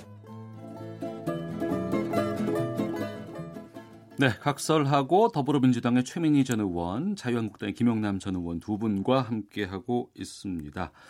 지금 러시아 블라디보스토크에서는 김정은 위원장과 푸틴 대통령 간의 정상회담이 진행 중에 있는 상황입니다. 앞서 잠깐 인서트도 좀 들으셨는데요. 갑자기 이렇게 또 준비는 오래 전부터 이 정상회담을 했다고는 하더라고요. 음. 북러 간의 정상회담에 대해서. 근데 북미 간에 또 남북 간에 또 북중 간에 이런 관계들에서 갑자기 북러까지 진행이 되고 있어요. 여기에 대해서 입장 어떤 생각을 갖고 계신지 말씀 듣고 또 국회 상황 계속해서 좀 더 살펴보도록 하겠습니다. 김영남 의원님께서 먼저. 오늘 보니까 김정은이 점점 대한민국 뉴스의 중심에 서는 것 같습니다. 근데 아, 북한이 사실은 경제 상황이 우리가 예상했던 것보다 훨씬 어렵다는 뉴스들이 여기저기서 들립니다. 예. 그러다 보니까 이제 중국에게 기댔다가 중국이 야 무거워. 좀 절로 가. 그랬더니 이제 라, 러시아를 찾아가서 다시 형님 좀 도와주세요. 하는 아, 형국으로 보이는데요. 김정은은 어차피 애초에 마음 먹었던 대로 이 북핵 폐기와 관련해서 장기전에 돌입하고 그 장기전을 견뎌내기 위한 도움을 요청하러 러시아에 간 것인데 문제는 러시아가 그다지 영향력이 없어요. 옛날 소련 같지 않거든요. 러시아는 음. 사실은 지하 자원 팔아먹고 사는 나라예요. 이게 뭐 공업화 수준도 형편없고 그러니까 어떤 어, 세계 무역 분쟁에 있어서 미국과 중국과의 충돌만큼 어떤 임팩트를 껴, 끼칠 만한 상황도 못 되거든요. 그래서 그 기대했던 소기의 성과를 거둘 수 있을지는 대단히 미지수입니다. 최민희 의원님. 우선 뭐 러시아하고 저러는 건 지금 미중 간에 계속 협상이 진행되고 있기 때문에 네. 중국은 가기가 어려울 것 같습니다. 음. 근데 이 장면에서 뭘 떠올리시면 되냐면 DJ가 70년대 그 대선에서 얘기했던 한반도는 4대 강국 보장에 의해 평화가 유지된다. 이건 한반도 변수가 미러 중일이다. 어, 그래서 이게 오랫동안 냉전에서는 북, 어, 북중러, 그 다음에 한미일, 이렇게 대결해 왔잖아요. 네. 그런 구도가 다시 펼쳐질 가능성이 크고 음. 다만 대한민국은 문재인 대통령에 들어서는 사실상 한미일 삼각 동맹이라고 하면서 미일 한 수직 관계가 진짜 삼각으로 가고 있는데 네. 북한도 그런 식의 체제를 꿈꾸는 것 같습니다. 근데 어쨌든 이번에 저는 제일 그 머리에 남은 소식은 네. 북한의 열차가 러시아 가는데 음. 낼 수 있는 속도가 시속 30km 내지 40km밖에 못 된다는 게 되게 상징적인 것 같습니다. 그래서 네네. 북한도 좀 더 전향적인 태도로 비핵화에 임했으면 좋겠다. 어. 그래서 빨리 음, 비핵화에 대한 스케줄과 이런 걸 내서 한반도 평화가 빨리 이루어졌으면 좋겠다. 좀 김정은 위원장이 결단해라 이런 말씀 드리고 싶습니다. 네. 어, 크렘린궁에서는 일, 저, 회담이 끝나고 나면 일정 정도의 메시지를 낼 거다라고 지금 얘기를 하고 있습니다. 잠시 전에 열렸던 이 정상회담 모두 발언 좀 소개해드리면 김정은 북한 국무위원장의 모두 발언입니다. 전 세계의 초점이 조선반도 문제 집중돼 있는데 이 문제를 같이 평가하고 서로 견해를 공유하고 또 앞으로 공동으로 조정 연구해 나가는 데 대해서 무척 의미 있는 대화가 될 것이라고 생각한다. 이렇게 밝혔습니다. 1시간 정도 단독 회담 진행하고 이어서 이제 수행원들까지 참석한 확대 회담 또 연회로 이어진다고 하니까요. 결과 나오면 좀 지켜보도록 하고 전해드리도록 하겠습니다. 더불어민주당의 최민희 전 의원, 자유한국당의 김용남 전 의원과 각설하고 국회로 다시 좀 가볼게요. 예, 아무래도 좀 다뤄야 될 부분들이 좀 많아서. 어제 앞서서도 이제 처음에 들으셨습니다만 자유한국당과 문희상 의장 간의 아, 공방이 지금 계속 이어지고 있습니다. 자해 공갈이다 헐리, 헐리우드 액션이다. 어, 문희상 의장이 저혈당 쇼크 증세로 병원을 찾은 것에 대해서 또 항의 과정에서 어, 문 의장이 김희자 의원의 양보를 쥔 것을 두고 자유한국당은 뭐 성추행 고발 사퇴까지 주장하고 있는 상황인데 여기에 대해서 두 분의 입장도 좀 듣겠습니다. 최민희 의원께서 먼저 말씀, 예, 말씀해 주시죠. 김영남 의원께서 임이자 의원입니다. 예. 김이자 의원이 예, 임이자 예, 의원. 의원이고요. 이거는 뭐 카메라에 잡혔죠. 어, 문희상 의장께서 나가려고 할 때 이미자 그 장면은 안 잡혔어요. 사실은 이미자 의원이 이렇게 신체적 접촉을 하시면 안 됩니다 했더니 아, 문 의장이 이러면 괜찮냐 그러면서 양손으로 이미자 의원의 그 얼굴을 감싸고 이렇게 어? 흔드는 뭐 흔들었는지 눌렀는지 모르겠습니다만 하여튼 카메라에 잡힌 건 양손으로 이미자 볼을 어, 이미자 의원의 볼을 감싸면서 이렇게 어, 신체 접촉을 한 장면은 잡혔어요. 근데 아니 이거는 문 의장께서 명백히 잘못한 거죠. 어? 여성의 얼굴을 이렇게 아니 싫다는 의사표시 분명히 했는데, 네. 그러니까 그 전에 어디 목인가 배를 만진 거는 카메라 화면에 안 잡혔어요. 이게 사람들 다른 사람들한테 가려서 그래서 이러시면 안 된다고 얘기를 하는데 야 요런 요건 괜찮냐 하면서 얼굴을 양손으로 만졌는데 아니 이건 성추행 아니면 적어도 성희롱이지 이게 아니면 뭐가 성추행이 되겠습니까? 그러니까 이거를 사과를 당연히 하셔야 될 일이지. 예.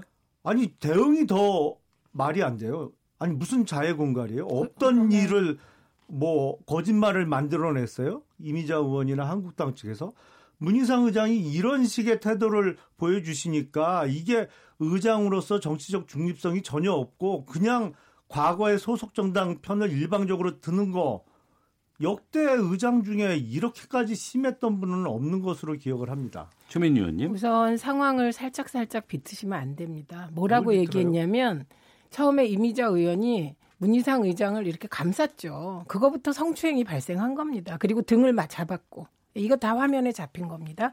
그러면서 이렇게 얘기했습니다. 손대면 성추행입니다. 네, 그러면서 못 나가게 막았고요. 그 상황에서 이게 성추행이냐 하신 거예요. 그러니까 어, 왜 자해 공갈이라는 말이 나왔냐면 이 상황이기 때문에 나온 겁니다. 그러니까 이게 성적 매개가 있었냐 그러면 그래야 성추행이잖아요. 근데 그 상황에서 무슨 성적 매개가 있었겠습니까? 그러니까 좀 무리한 것 같고 저는 그 문희상 의장님을 둘러싸고 여성 의원들이 어깨 툭툭 치는 장면도 나오고요. 그럼 그건 성희롱 아닙니까? 여성 의원들이 그 문희상 의장님 어깨를 손가락으로 툭툭 치고 저는 그 도발이라고 봤거든요. 예. 그럼 어떻게 그런 행동을 할까? 그런데 의장님 입장에서 보면 이런 장면이 연출되는 모든 책임이 결국은 궁극적으로는 누가 도발했건 의장님한테 가는 거잖아요. 예. 되게 국민들께 송구할 것 같다. 음. 그래서 이런 동물적인 모습은 일은 하나도 안 하다가 보이는 게 동물적인 모습만 보이는 이 국회가 이게 여야를 다 떠나서 어떻게 보일지는 네. 좀 생각했으면 좋겠습니다. 그 국회 이후의 일정이라든가 계획에 대해서 좀 두 분께 말씀 나누고 이제 마치도록 해야 될 것 같습니다. 지금 자유한국당은 지금 장외 투쟁까지 계속해서 가고 있는 것이고 철야 농성이라든가 또 이제 사보임이 됐기 때문에 정개특위라든가 사개특위도 이제 진행이 회의가 진행이 되지 않겠습니까?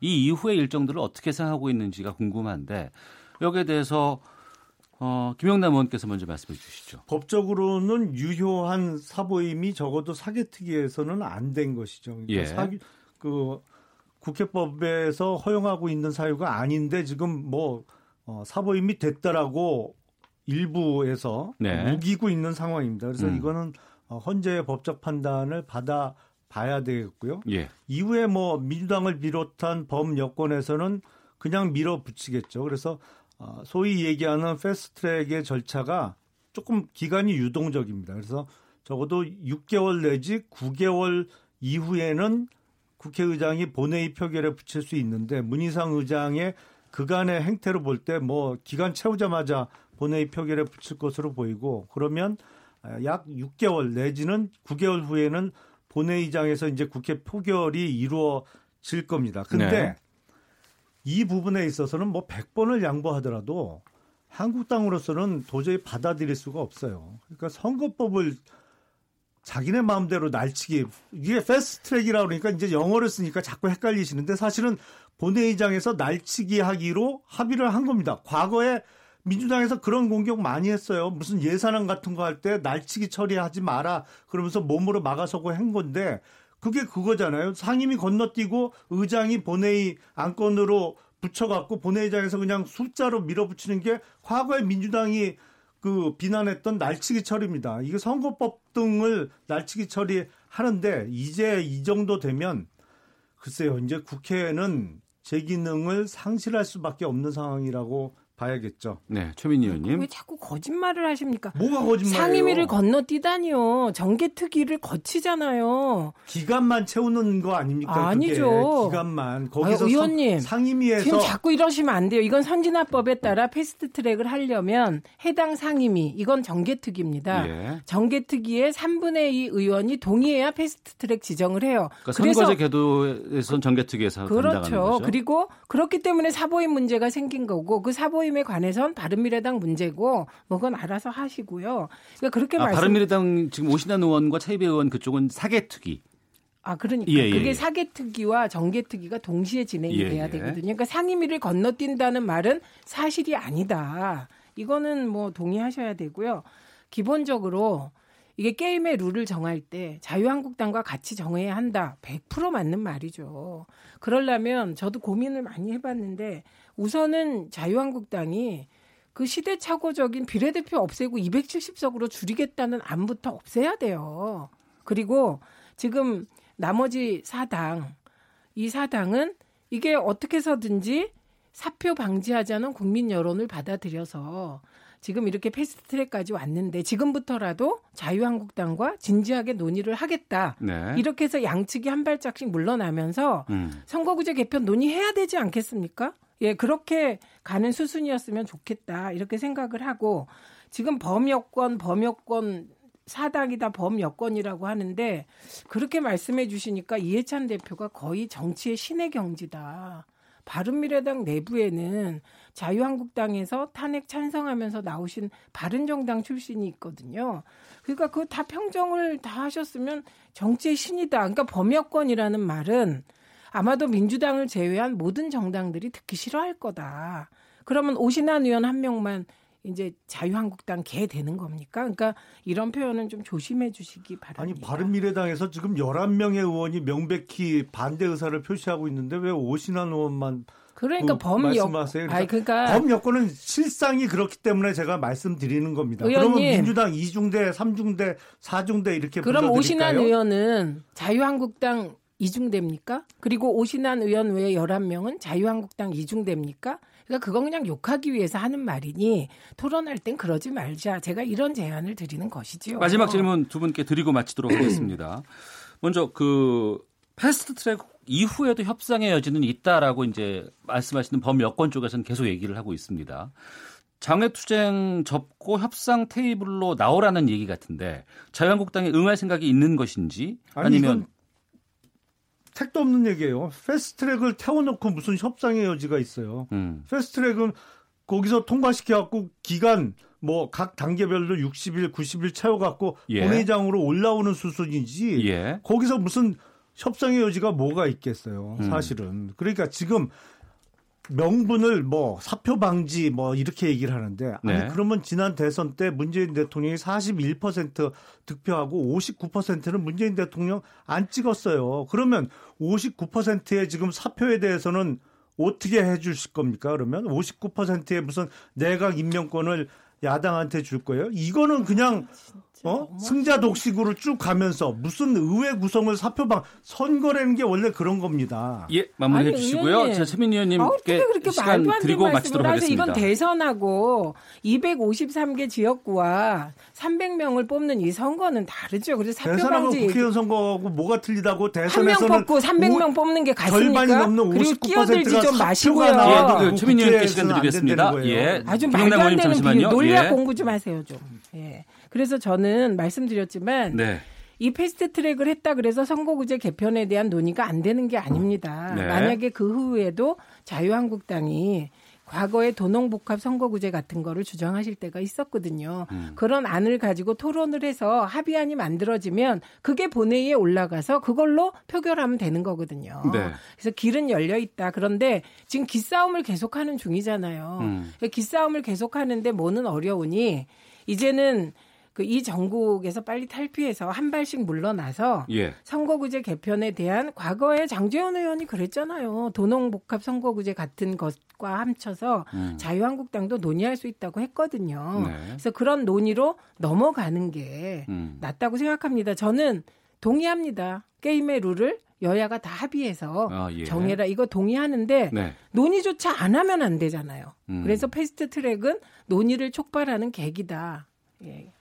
여기에 대해서 김영남 의원님 논의를 해야 된다라고 주장하시는 부분에 대해서 마지막 말씀 듣고 마치겠습니다. 이건 마치 네. 먼저 주먹으로 한 대 때려놓고 야 이제 말로 좀 우리가 차분하게 얘기해보자 하는 거하고 음. 똑같은 거예요. 네. 패스트트랙을 통과시키기로 지금 이렇게 막무가내로 절차를 진행해 놓고 이제 와서 협상하고 논의를 진행해 보자. 아 똑같은 거예요. 먼저 한 대 때려놓고 차분하게 얘기하자 그러면 차분한 얘기가 됩니까? 아, 그럼 그리고 점에서는 협상은 없다. 지금 비례대표를 대폭 늘리고 지역구를 줄이자. 아니 1987년도에 대통령 국민의 손으로 직접 뽑자, 뽑는 직선제 하자고 그렇게 노력해서 해놓고 국회의원은 직선제도 아니고 간선제도 아니고 사실상 임명제인 납니다. 예, 예, 마무리해야 돼요. 예, 예, 시간이 없습니다. 장애투쟁 하다 보면 자 마치겠습니다. 더불어민주당의 손해만 봐요. 최민희 전 의원, 자유한국당의 김영남 전 의원 두 분과 함께 각설하고 마치도록 하겠습니다. 지금 여러분께서는 오태훈의 시사본부를 듣고 계십니다. 두 분 말씀 고맙습니다. 감사합니다.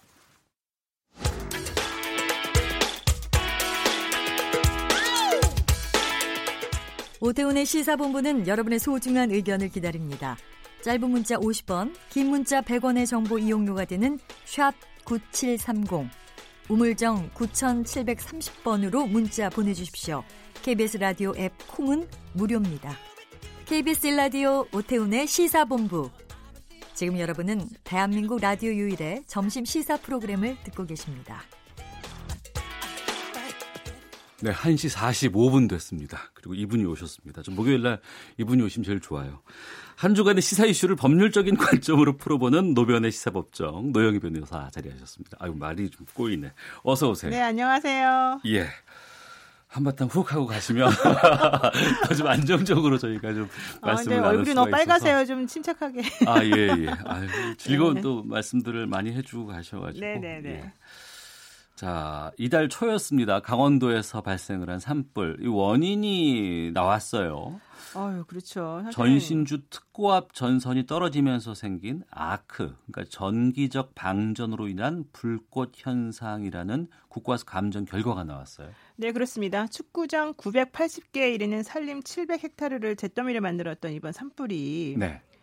어, 22,900볼트의 고압 전선이 떨어져 나간 다음에 그 네. 그 전신주 개폐기 리드선이라고 있는데 그 리드선하고 연결된 부위하고 전신주에 닿았대요. 그래서 음. 이게 이제 아크라고 하는 게 발생 이 됐고 네. 이게 이 이제 아크가 보통 불씨를 의미하는 건데 네. 이것이 바짝 마른 낙엽이나 풀 등에 옮겨 붙어서 불이 난 거다. 음. 이렇게 얘기가 지금 돼 있는데 결과론적으로 이제 아크라고 하는 건 전기적인 방전 때문에 전선에 불꽃이 발생하는 현상을 말해요. 네. 그래서 이것을 막기 위한 관리를 누가 하느냐가 사실 중요한 거거든요. 아. 그래서 이게 지금 한국전력공사에서 예. 이거를 관리를 하고 있었기 때문에 어, 한전이 이제 문제가 커진 거죠. 그러니까 한전을 경찰이 전격 압수수색했다면서요? 네, 그렇습니다. 한전이 지금 두 곳이나 압수수색했습니다. 속초지사하고 강릉지사. 예, 예. 근데 이제 압수수색을 했다는 것은 이 아크가 발생하게 된 원인이 되는 이 개폐기 전신주 이 관련된 관리를 제대로 했냐? 어. 이제 이걸 확인하기 위한 건데요. 네.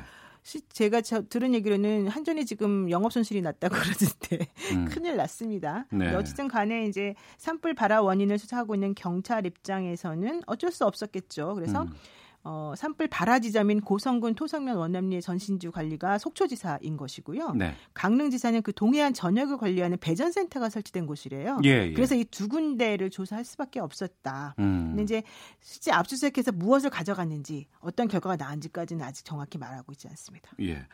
핵심은 이겁니다. 강원도에 엄청난 산불이 났어요. 그렇죠. 큰 피해가 났고 그렇죠. 어, 여러 가지 재산 피해가 났습니다. 그런데 알고 봤더니 그 원인이 전기를 관리하는 회사 쪽에서 네네. 나온 불씨 때문이었다라고 됐습니다. 그렇죠. 네. 근데 강풍은 또 엄청나게 불어서 빨리빨리 확 넘어갔단 말이에요. 네, 빨리빨리 예. 예, 예. 이런 상황에서 주민들은 한전을 대상으로 손해배상 청구를 좀 하겠다는 그런 입장이라면서요.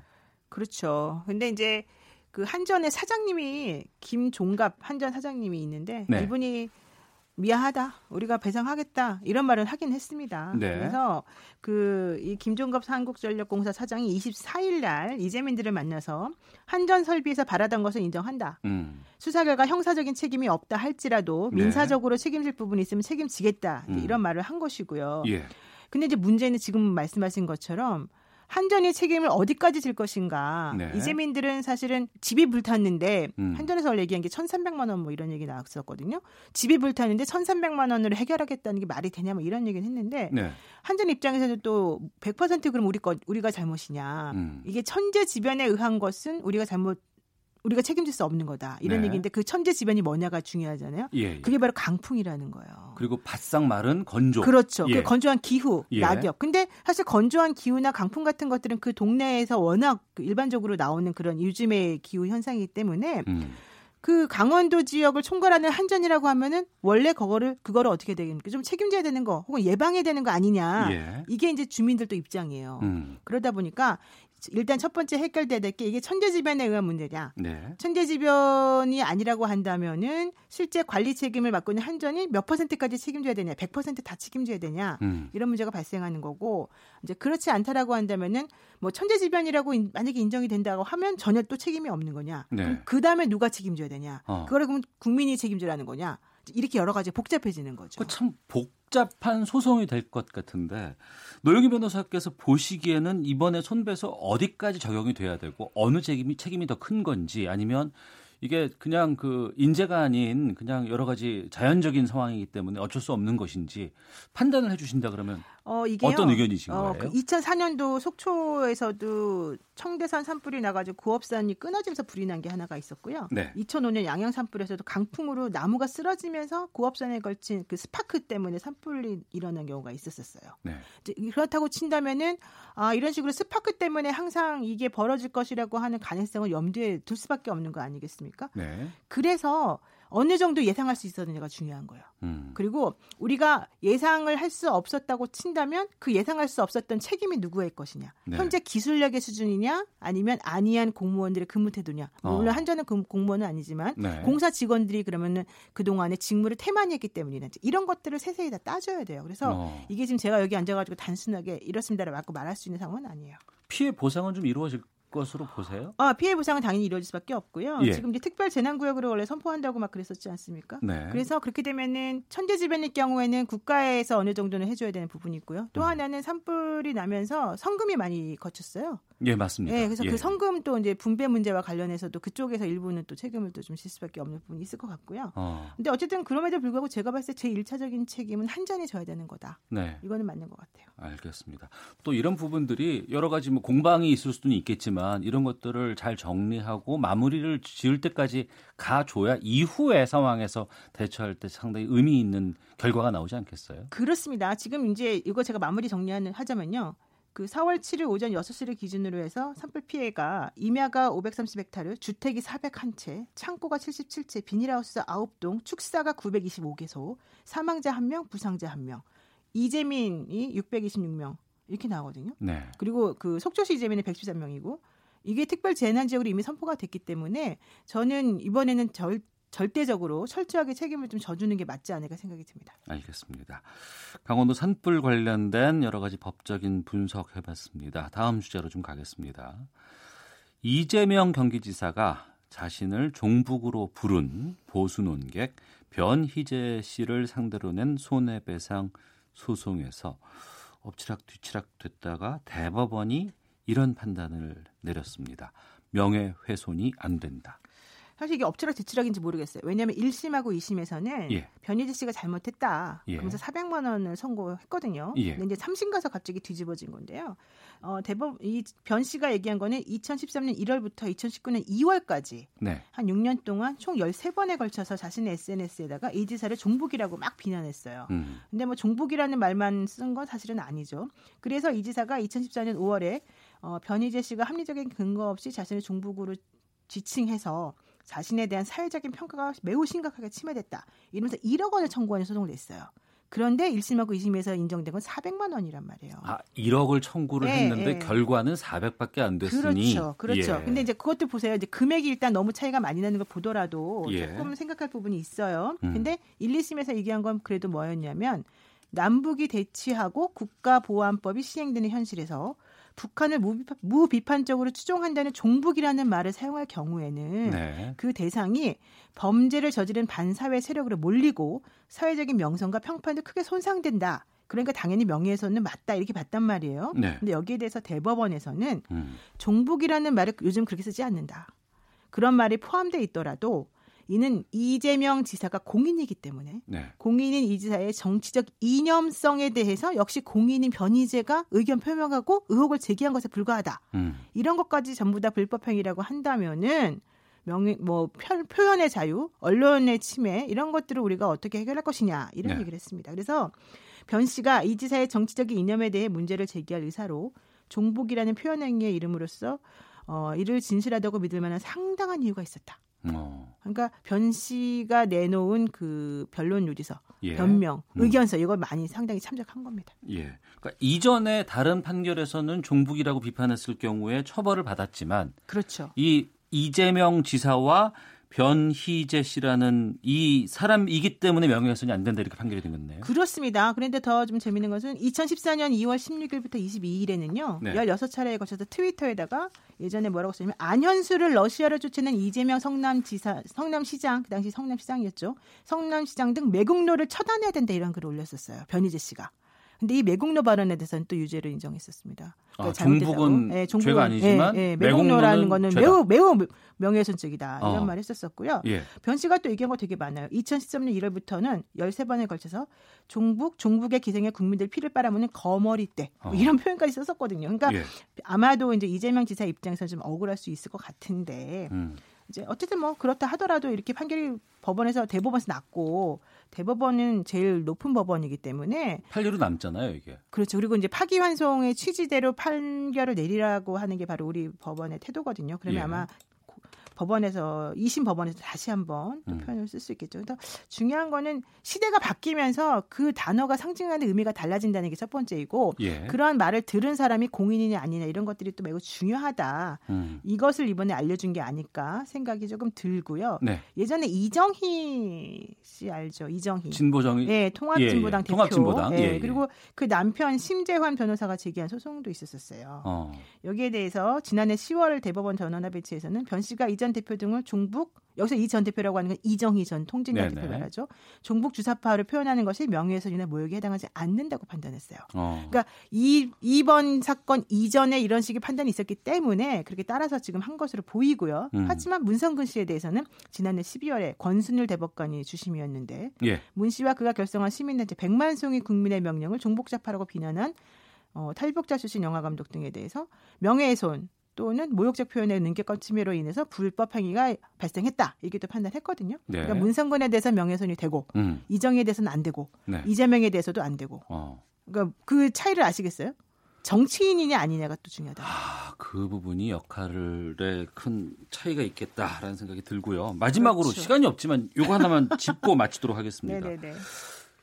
2시쯤인가요? 네네. 이재명 경기도지사의 결심 공판 열린다고 하는데 지금 어떤 혐의를 받고 있고 어떤 지금 판결을 기다리고 있는지 좀 알려주세요. 지금 친형 강제 입원 지시를 한 것이 공무원들에 대한 그 직권남용 권리행사 방해죄 해당이 되느냐 첫 번째. 예. 두 번째 본인이 예전에 검사를 사칭함으로써 150만 원 벌금 받았던 사건이 하나 있었는데 어, 이것을 선거를 하는 과정에서 아니라고 자기는 억울하다고 말한 것이 과연 검사 사실 거짓말 허위사실 공표죄가 되느냐. 예. 또 하나는 본인이 성남시장으로 있을 때 대장동 개발을 시도했고 이게 성공으로 뭐 마무리 짓는 것처럼 보였는데 음. 이 대장동 개발 업적이 사실은 수치적으로 명확하게 결론나지 않았음에도 불구하고 네. 자신이 마치 엄청나게 업적을 쌓은 것처럼 과장했는데 이게 과연 허위사실 공표에 해당이 되느냐 네. 이런 세 가지 정도가 중요했습니다. 어, 예상을 하신다면?